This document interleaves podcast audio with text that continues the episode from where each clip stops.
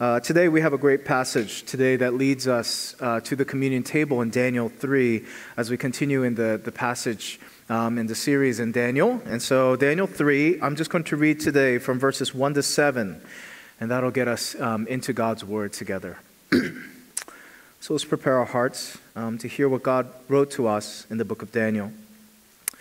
Verse 1 King Nebuchadnezzar made an image of gold whose height was 60 cubits and its breadth 6 cubits.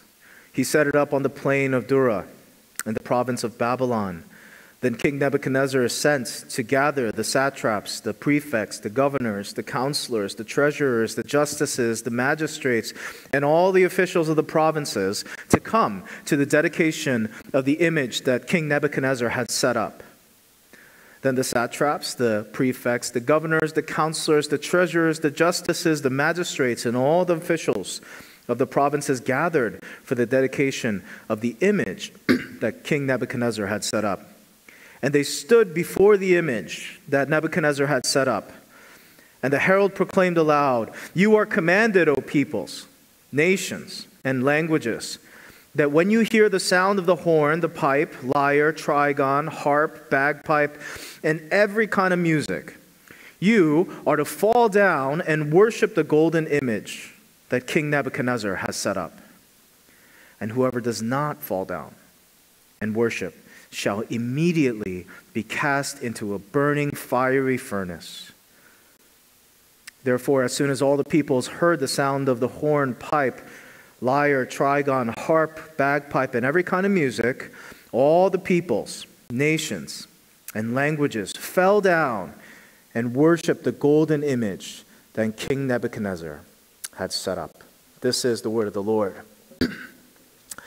um, Today we have our first communion service um, in COVID 19, and so it's a special service for us all. Uh, for those of you who are at home, please um, gather the materials as we get nearer and nearer to the communion table as we get through the sermon. For those of you who are in here, uh, the communion elements were on your seats. I'll give you a little trick to this. Uh, these are pre sealed communion elements, but you want to take out the wafer first before you open up um, the cup because the waf- it'll crack the wafer on top. So it's just a little trick of the trade uh, before we come to our communion today. and I'm so glad we could come to the communion table because we have been thirsty for this, we have been waiting for this, and uh, we really, really do need this. And the Lord has given us a really great passage for us today uh, to guide us to the communion table um, in Daniel 3. Um, if you've been around Mosaic, you probably heard about the concept of idols. And um, as I talk to people and as I talk, listen to the conversations that people have, the sense that I get is that we understand this concept of idols um, in our lives. Uh, but today, I want to just focus on one particular aspect of idolatry. And the particular aspect of idolatry that I really want to focus on is this idea that idols threaten you. Right? Idols threaten you. And that's what's unique about our passage today is that we feel threatened by our idols. And that's really one of the main reasons we bow down to them, even though we know that they're idols. And at Mosaic, we've used this kind of uh, language of idolatry. And even though we know that these are idols, the reason that we keep bowing down to these idols is because they threaten us if we don't. Our passage today has this unique um, message to us that today, as we think about our idols, if we look at this passage correctly and if we're able to see Jesus Christ in his provision in Daniel 3, then we will be able to look at our idols and expose them. And we'll be able to see through these idols. And by seeing through these idols, we won't have to bow down to them anymore. So today, um, I just want to take you through this passage and first look at the threat of the idols. Um, idols threaten us. And the second thing we're going to look at is exposing idols. This passage gives us the power to expose them so they're not as threatening. And finally, uh, to look at Jesus Christ, the only one um, who is worthy of our praise. I'm really excited to bring you God's word. It's been pumping in my veins this week um, as we've been uh, coming to this Sunday. Man, Sunday, it, it couldn't come fast enough because I really wanted to bring uh, this word. It's a mighty word, but it's from God not really from me. And so um, as we receive, um, let's bow our heads before we receive and eat from the hand of our Lord. Father, we're here because we're hungry. Uh, we're hungry and we're thirsty. And today we're going to get closer and closer to the communion table uh, from which you feed us. But also, we need food. We need the, the, living word, which you told us this is how we live by eating day by day from um, the food, the word of God. And so, Father, I pray, prepare our hearts as we come to you hungry. I pray that you would give us the ability to look through idols in our life. Give us victory this week by the power of your word through the food of the Spirit. In Jesus' name we pray. Amen. well, what are idols? Um, what are idols? As we begin to talk about this, we have to kind of get an understanding of what idols are. Idols are things in our lives that should not have power over your life because they are powerless, but they do have power over our lives. There are things that really shouldn't have power over our lives when you look at them, but they do have power over our lives, even though the idols are not real. That's what's strange about idols. And in the ancient world, we saw them represented in physical elements of um, statues and figurines, and we see them physically represented. And we see um, ancient peoples offering up not only sacrifices to these idols, but in some, uh, you know, sometimes we even see them offering up their children. If you look at uh, the Aztec gods, one, one of the things that the Aztec gods required of their people was the death and life of their children. And so you see horrendous things as you um, read history, people even killing their kids to satisfy the gods. And not only that, even today, you have kind of honor killings um, in uh, response to worshiping Hindu gods. Not only do you have kids being offered up for Aztec gods, you see women being burned up for the sake of Hindu gods. And we see this dynamic where these gods should not have this much power over us. These idols should not have this much power over us, but they do. They really, really do.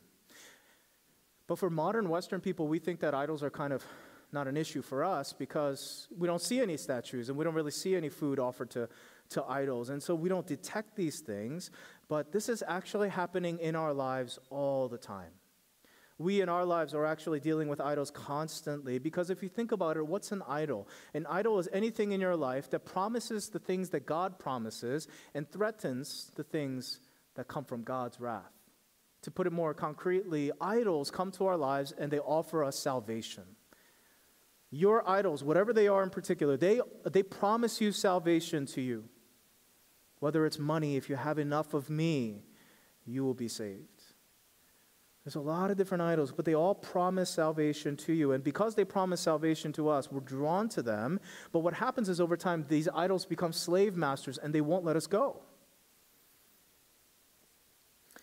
They promise us salvation. But th- on the other hand, idols don't just offer us salvation, but they also threaten us if we don't bow down.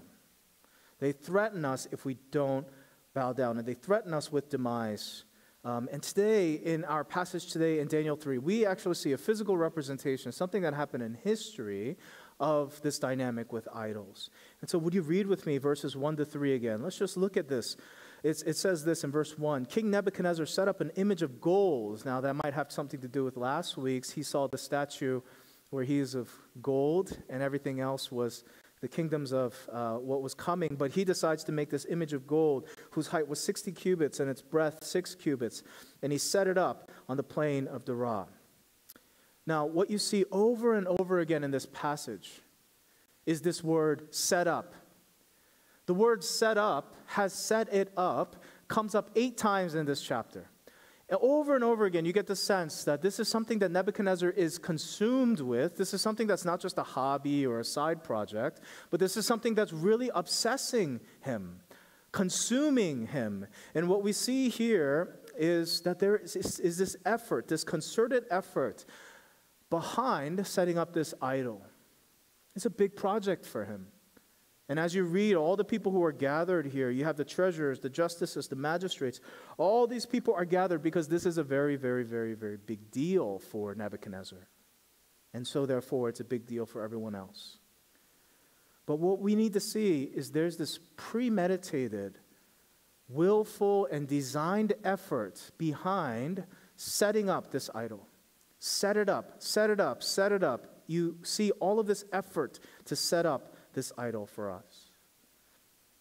And, brothers and sisters, when it comes to the idols of our life and our world, it's no different. You know, the statue that Nebuchadnezzar set up, I mean, it was big and impressive, but it had no spiritual power. It's just a kind of rock. I mean, gold is very valuable, but it's just 60 cubits of rock, and it's very powerless. And yet, Nebuchadnezzar standing behind that statue with all of his power and effort and premeditated will and, and endeavor to try to get everybody to bow down, he's the problem, isn't he? It's not so much the statue itself, but it's what's behind the statue. And in our lives as well, our idols are powerless in our lives, except for the fact that there's a spiritual reality behind these idols that are trying to get you to bow down to them. That's what makes idols so powerful in our lives.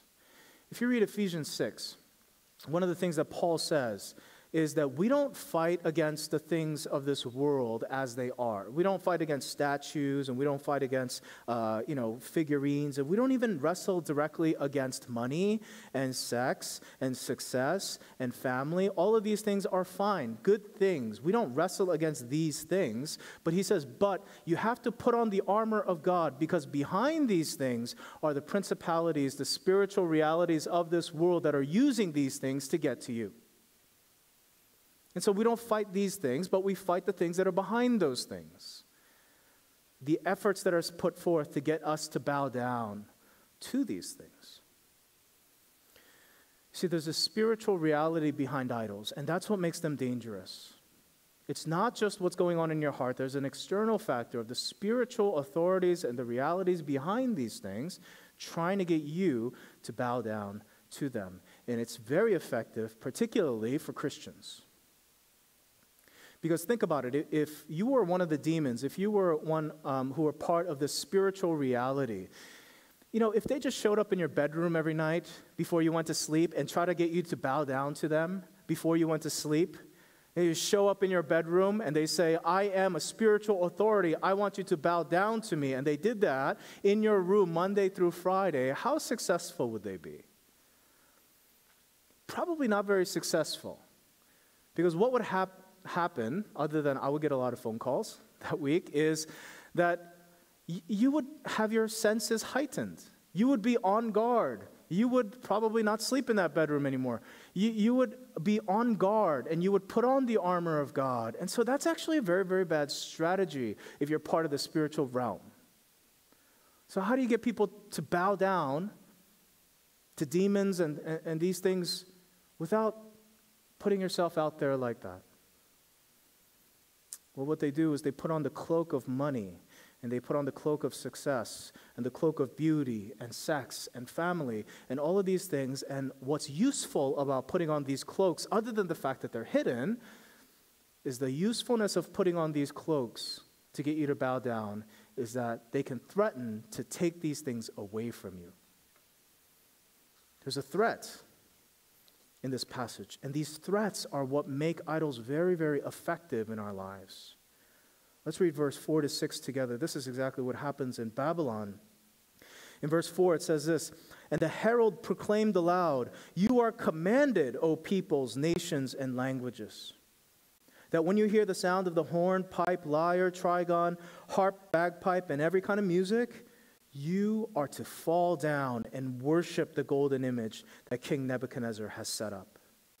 And whoever does not fall down and worship shall immediately be cast into a burning fiery furnace. I think this is what's unique about this particular passage regarding idols is that there is a very obvious threat sent out if you do not bow down to this idol you will be threatened and idols threaten us, brothers and sisters. That's what makes them feel so powerful is they threaten that if we do not bow down to them, they will take away the very thing that you see before you. That's actually a very good indicator actually for us to try to understand whether something is important in our lives or something is an idol in our lives. Isn't that confusing sometimes? It is for me when I think about idolatry. Is how much is too much? I mean, how, how important can something be before it becomes an idol? Because they're obviously supposed to be important, but at what point does it become an idol? That's, that was always very confusing to me. Um, I think that one of the things that indicates to us that something has gone beyond the level of important and has been promoted to the level of idol in our life is you feel the threat. And feeling the threat, it takes away your freedom to say no to that thing. You see, money is just money until it begins to threaten you and say to you, If you do not bow down to me, I will take money away from you. And then what? And then your life will be a disaster. Sex is created by God and for us to enjoy in marriage until you feel the threat of sex being taken away from you and you feel that your life will be insignificant and meaningless unless you have it. Success is great, and oftentimes God blesses us with success. But how do we know if success has gone from importance to God? You know when you feel the threat of what if it gets taken away from you? What will happen to you? You see, the Nebuchadnezzar and his people say, If you do not bow down to me, we will throw you in a fiery furnace, and that'll be the end of, of your life. Idols do the same thing to us. Whether it's as, as small as the feeling you get when you leave your phone at home, and all of a sudden you feel restless and anxious because you might be missing something, and somebody might message you, and somebody might be posting something about you on social media, and you feel a little bit restless. That's telling you something. Or it might be bigger than that. It might be more formidable than that. It might be money telling you that if you don't have enough of me, then your life will completely be void of security in your life. And so you better bow down to me, or I will take that security away from you. That threat comes from our idols. It may be the most famous idol of our day self actualization, finding ourselves Finding our own identity, it's basically every Disney movie that's out there, right? Finding ourselves. And if you don't find yourself in this lifetime, find yourself by yourself in yourself. If you don't do that, then you will live a meaningless, decrepit life and you will have wasted your life. The threat is always there. Where it could be what Kevin DeYoung, the theologian, he says is the last respectable idol of evangelical Christians. Our last respectable idol in our lives. And that's family. The idol of family. The idol of having this perfect family, having the perfect kids, having all of these things is the last respectable idol of our day. And this idol is built pretty high in Bergen County, 60 cubits high where we live. This idol was raised up very, very high, and it's very interesting that some of us are from uh, Korean American backgrounds. And it's interesting when you look at the Korean American, the first generation, when they were building the church, what you saw and what we saw, some of us, is that the family was sacrificed in order to build the church. And some of us see that, and that's why some of us don't go anywhere near leadership positions because you're scarred for life. But then what's interesting now is that now, as the second generation is building their church, you see the pendulum swinging totally in the other direction. Where you see not children being sacrificed for the sake of the church, but you see God being sacrificed to worship their kids. It swung really hard in one generation. And so, it's sad, but this kind of idol in our lives, and particularly around this area, we have to identify this idol because this is built very, very high where we live. All of these idols are very, very powerful because they threaten you by saying to you, If you don't bow down to me, I will take these things away from your life. And what God is going to be able to save you if I take these things away from your life? Nebuchadnezzar eventually um, confronts three young men who refuse to bow down to this idol. And that's his question. That's his question. Let's just go on ahead um, to that. If you go to verse 14, this is what Nebuchadnezzar says. I'm going a little bit out of order here, but I think this is important. Verse 14, this is Nebuchadnezzar. He's talking to these three men. And he says to them, Is it true, O Shadrach, Meshach, and Abednego, that you do not serve my gods or worship the golden image I have set up? Now, if you're ready when you hear the sound of the horn, pipe, lyre, trigon, harp, and bagpipe, and every kind of music, if you're ready to fall down and worship the image that I've made, well and good. But if you do not worship, you shall immediately be cast into the burning fiery furnace. And this is the key part. Listen to this. And who is the God who will deliver you out of my hands? Do you hear that threat? He says, If I throw you into a fiery furnace, what God from what place is going to be able to save you from that? It's a rhetorical question because he assumes that the answer to that is there is no God who's going to be able to save me from that. And you see, the way that idols threaten us is in the exact same way. If I take your financial security away from you because you want to go and follow God, if I throw you into financial insecurity for the rest of your life, what God will save you from that? If I take your kids and you want to prioritize faith, and you want to raise them up in a Christian household, and you miss all these opportunities for them to make connections in their school system, if you want to take away from all the opportunities that they have by, by missing church, if you do that to your kids, what God is going to be able to save your kids if you do that? If you want to be faithful in finding a spouse, and you don't want to bend, and you don't want to date like the rest of this world, and you don't want to hold the world's values centerpiece in your dating relationships, and you want to be Christian in your dating relationships, and you don't find anybody because you're getting older and older, and you end up single for the rest of your life, what God is going to save you from that fiery furnace? You see, idols threaten us in the exact same way. They threaten you by saying, if I throw you into this threat, there is no God who's going to be able to save you from it. Brothers and sisters, half of the work today is just to recognize the threats from idols and to understand that is why we bow down to them. Because we feel threatened. Don't take away my financial security. Don't take away my children's future. Don't take these things away from me. Don't take away my career success from me. I'll do whatever you want. I'll bow down to you. The first thing that we need to do is recognize that threat in our hearts.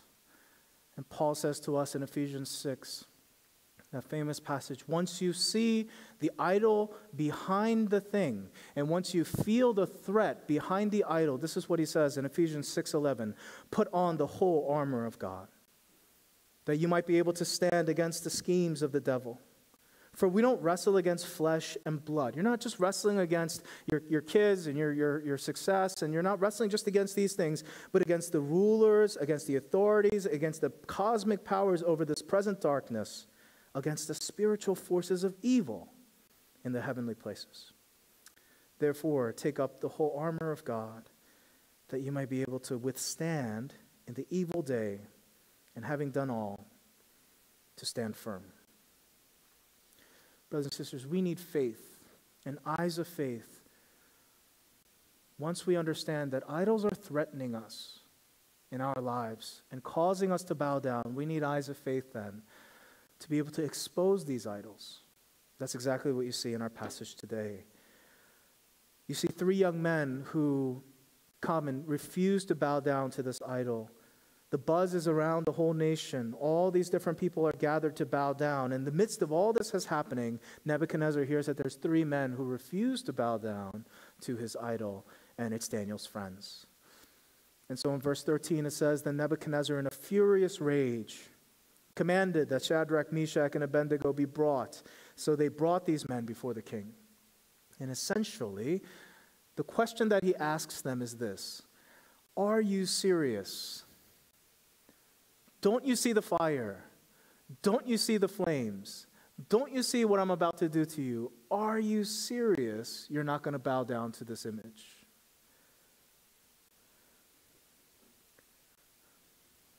He's essentially saying, if I take your life away from you, what God is going to be able to save you? I will throw you into the flames, and I'm not going to think twice about it. There's the threat. Now, the question that he's really asking is about God. It's not really about the men, but the question that he asks in verse 15 again is this If you do not worship, you shall immediately be cast into the burning fiery furnace. And who is the God who will deliver you from my hands? That's the question. It's a question about God. It's not really a question about them. And his question is Who is the God that's going to be able to keep you from falling if you fall into this fire? Now, the way that we expose idols is to see what they did. Brothers and sisters, when you look at these three men, what they did was they were able to see a vision of God in the fire, a vision of hope in the fire before God showed up in the fire. Many of you know how this story ends. But what they were able to do was they were able to see God in the fire, a vision of God in the threat before God showed up in the threat. This is how they answer in verse 17 these incredible men, they say, If this be so, right, if you do throw us into the fire, our God, whom we serve, is able to deliver us from the burning furnace. You ask me, who is the God that's able to save me from that? My answer is, the God whom we serve is able to save me from that. And he will deliver us out of your hand, O king. Now, hear this part. He said, They say, but if not, even if he doesn't, let it be known to you, O king, that we will not serve your gods or worship the golden image that you set up. You say, You know who's able to save us is the God whom we serve. He's able to pull us out of that fire. But guess what? Even if he doesn't, even if he doesn't, we will not bow down to your idol. And Nebuchadnezzar is shocked, and so is everybody else around that place, because obviously these young men are able to look at this flame and see through the flame and see inside of that flame is God Himself. And so they say, even if He doesn't, I know that God is in there. And, brothers and sisters of Mosaic, hear me, that's how you expose idols. That's how you expose idols. When idols threaten you, you don't cower and move away from the threat. You look directly at the threat and see God in the fire. If the idol of marriage says to you, you're going to live alone, alone for the rest of your life, is that what you want? I will make you lonely for the rest of your life and what God is able to save you from that loneliness for the rest of your life. You know what we do? We don't just cower and say, okay, fine, I'll do whatever you want. We look at that loneliness and we look at the fire and we say, my God is able to save me from that fire. But even if He doesn't, even if He makes me single for the rest of my life, I'll never bow down to you. I'll never date and pursue a spouse the way that you want me to because my God will meet me in that fire and my God will make sure to take care of me in that fire of loneliness and singleness. Nebuchadnezzar, I will not bow down to the image that you set up for me. When the threat of childlessness comes to us, we're trying to have children and we're trying to have children, and we just can't. And the idol of family says to you, unless you have this kind of family, you will live a meaningless life where you're constantly comparing yourself to other people and you will feel insignificant and unimportant for the rest of your life. And what God is going to save you from that? Bow down to me in your heart. Do you know how to expose that idol? You look directly at the threat and you say, I see the fire. I'm not stupid. I see the fire. But God will meet me in that fire of childlessness. Even if He doesn't give me a child, I will not bow down to you in my heart and worship you, God of family, I will not worship you. When we have to make some career decisions that scare us and you know, we have to do some things that possibly can put us, our, our careers in danger. And you know that this is exactly what God has called you to do. The idol of career will say to you, if you do this, if you obey God in this, then you will be thrown into career failure and career jeopardy for the rest of your life. And if that happens, who's going to save you from that? You look directly at that and you say, My God, whom I serve, I know will meet me in that threat, and He's going to be there for me. A vision of hope in the fire means to see God in the threat that the idols press on us. Brothers and sisters, His presence is exactly the thing that's going to help us to expose idols in our life. And that's what helps us to expose idols and to see that He's the only one who is worthy of following. He's the only one who is worthy of chasing. And as we come to the communion table, this communion table is a not just a reminder, but a powerful proof that God gives us his presence in the fire. Let me just read you the last part of this um, passage in verse 24 and 27. Some of you know the story. The three men are cast into the fire, and yet they're not burned. And in verse 24, Nebuchadnezzar is the first one who notices. It says this Then King Nebuchadnezzar was astonished and rose up in haste. He declared to his counselors, Did we not cast three men bound into the fire? And they answered and said to the king, True, O king. He answered and said, But, but I see four men unbound, walking in the midst of the fire, and they are not hurt. And the appearance of the fourth is like a son of the gods. Then Nebuchadnezzar came near to the door of the burning fiery furnace. He's putting his life at risk by doing that. And he declared, Shadrach, Meshach, and Abednego, servants of the Most High God, come out and come here. Then Shadrach, Meshach, and Abednego came out of the fire, and the satraps, the prefects, the governors, and the king's counselors gathered. You get the sense that everybody's shocked, and they're looking and saw that the fire, listen to this, had not had any power over the bodies of those men. Their hair of their heads was not singed, their cloaks were not harmed, and no smell of fire had come upon them. You see, the vision that they had came true. The fact that God was going to meet them in the fire, that His presence was going to be with them in that, helped them not to bow down to this idol, and God came to their rescue. Brothers and sisters, Look, the idols in your life, they're going to threaten you. They're going to threaten you, but you need to hear God today as He says, Look at the fire. It is a real fire, but I will be with you in that fire. Whatever it is, I will be with you in that fire. I think we need to hear that today. And we need to let it come to the level of conviction. Because I think that at Mosaic, we largely understand this idea of idols. And I think that many of us actually know exactly the idol that we're bowing down to. And yet, we keep bowing down because I think that we say in our hearts, I know this is my idol, and I know I've been worshiping this idol. You're not telling me anything new, but I would rather serve this idol and get what this idol promises me than serve God and possibly miss out on that thing. Is that not like the truest thing you've heard? A diagnosis of your heart? We know our idols, don't we? But we say, I know, I know it's my idol. But I would still bow down to it if I can get that thing that it promises me.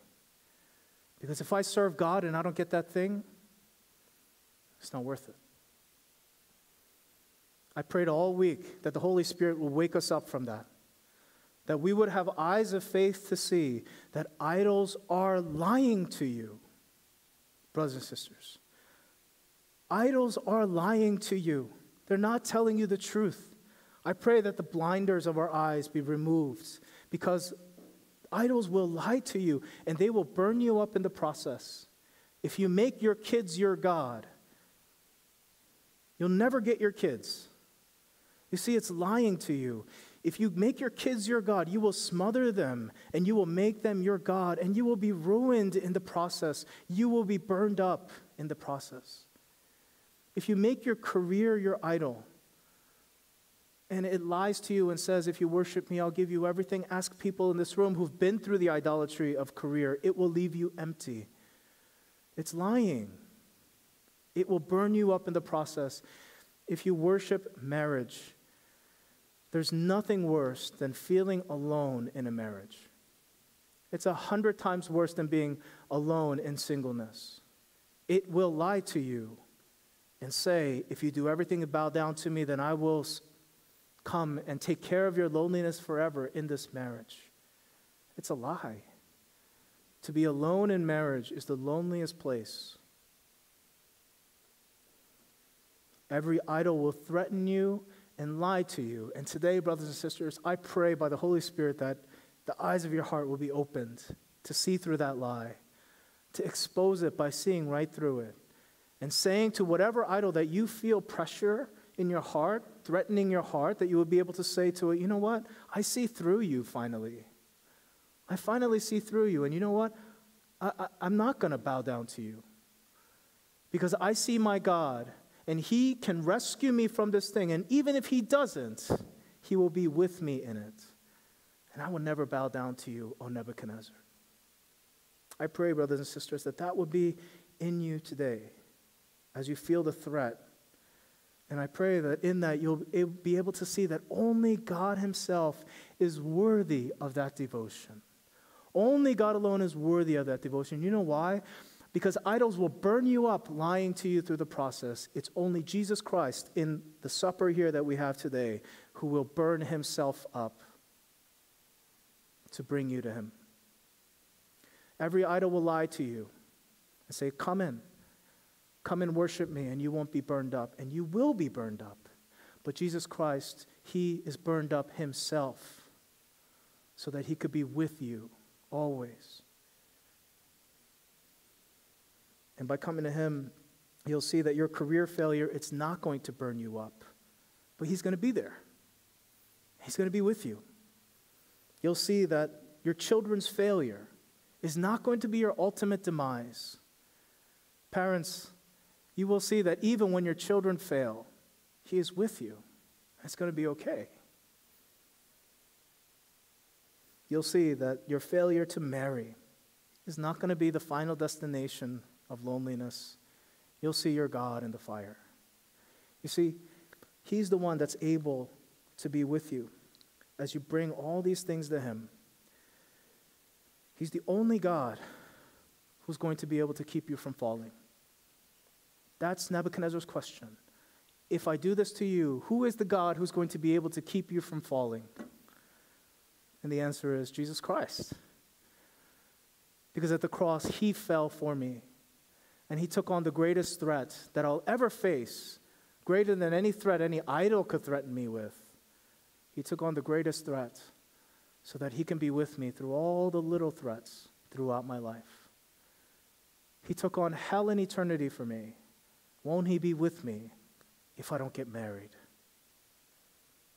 He took on hell and eternity for me. He broke his body and spilled his blood for me. Won't he be with me if I can't have a kid? Jesus Christ went to Calvary for me.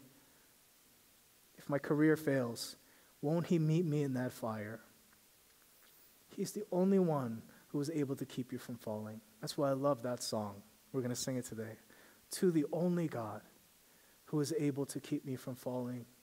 Be all glory and honor, majesty and power for all ages and forevermore. As we come to uh, the table, through all ages of the church, the Lord has given us this supper to remind us that He's not just with us symbolically, but He's meeting us in the fire that we're entering into today. And so I'm going to invite the worship team up, and we're going to start to move towards the table together. And I just want to remind you that He's going to meet you in the fire. You don't need to bow down anymore.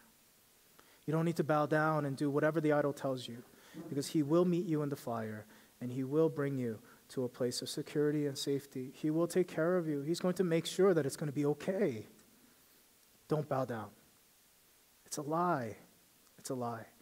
He's the only one worthy of your devotion because he fell for you to make sure that he will be with you through all your falls and through all your struggles, through all the threats that you feel from idols.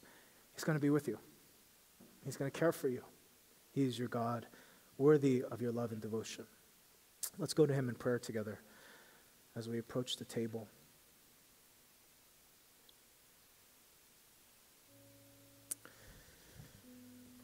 Father, we come to you and, and we say that there are all these idols threatening us all the time.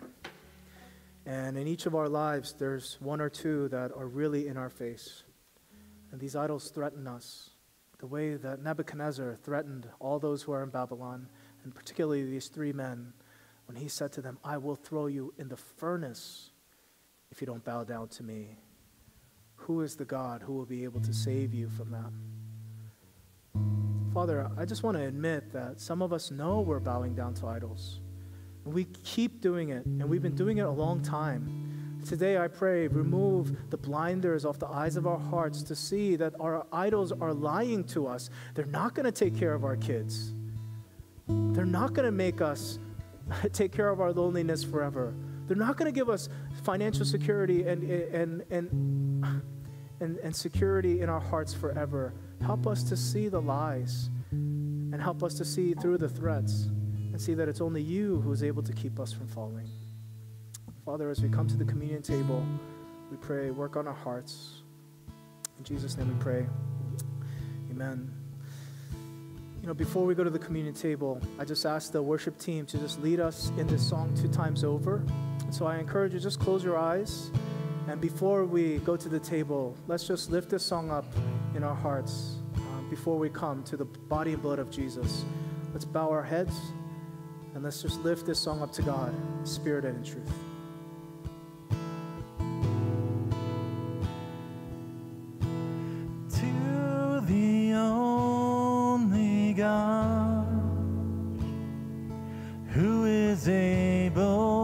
To keep us able to keep us from falling to the only God. Be all glory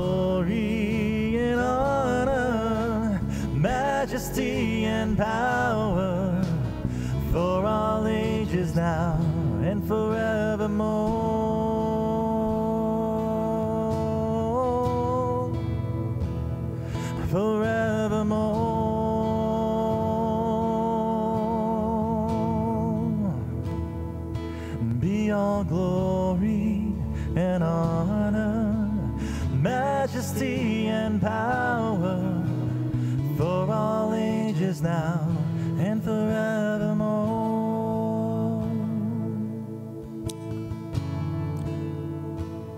Today we come to the communion table, and uh, it's a special one. We've never done it this way before, but I encourage you to gather your elements as we're reminded of His presence in our life.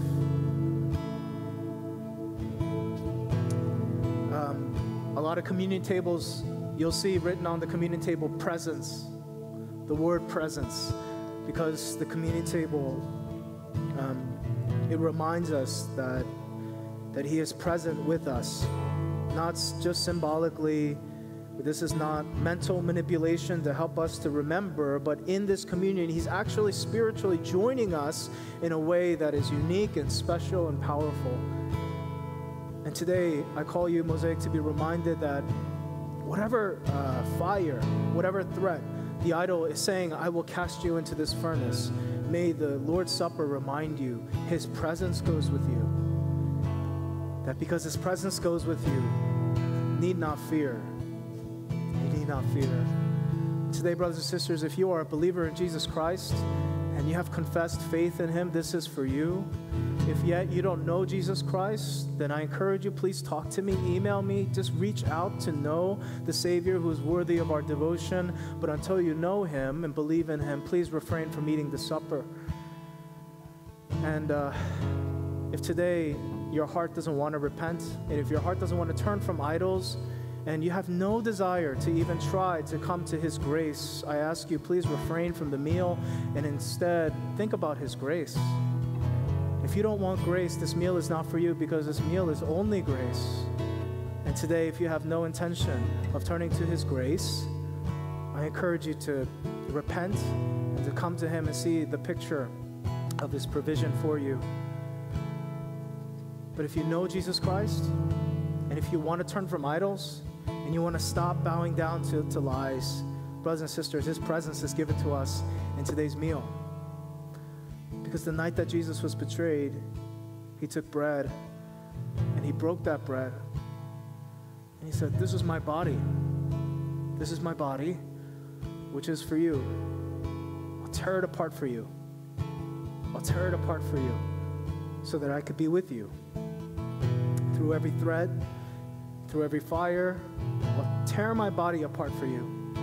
You do this in remembrance of me. And in the same way, he took the cup and he said, This cup is the cup of the new covenant in my blood. I'll pour out my blood for you so that you never have to be afraid. I'll pour out my blood for you so that you don't have to bow down to idols. I promise you, I'll make this covenant with you. I'll pour out my life for you. And he said, When you do this, when P. Dave lifts up this cup at church, remember me. Remember me. So, brothers and sisters, today, as we come um, to these elements, may we receive the holy presence of our Lord Jesus Christ. In every furnace that you are in, don't believe the threats. He's with you and He's caring for you. Let's all partake in the Lord's Supper together as a family.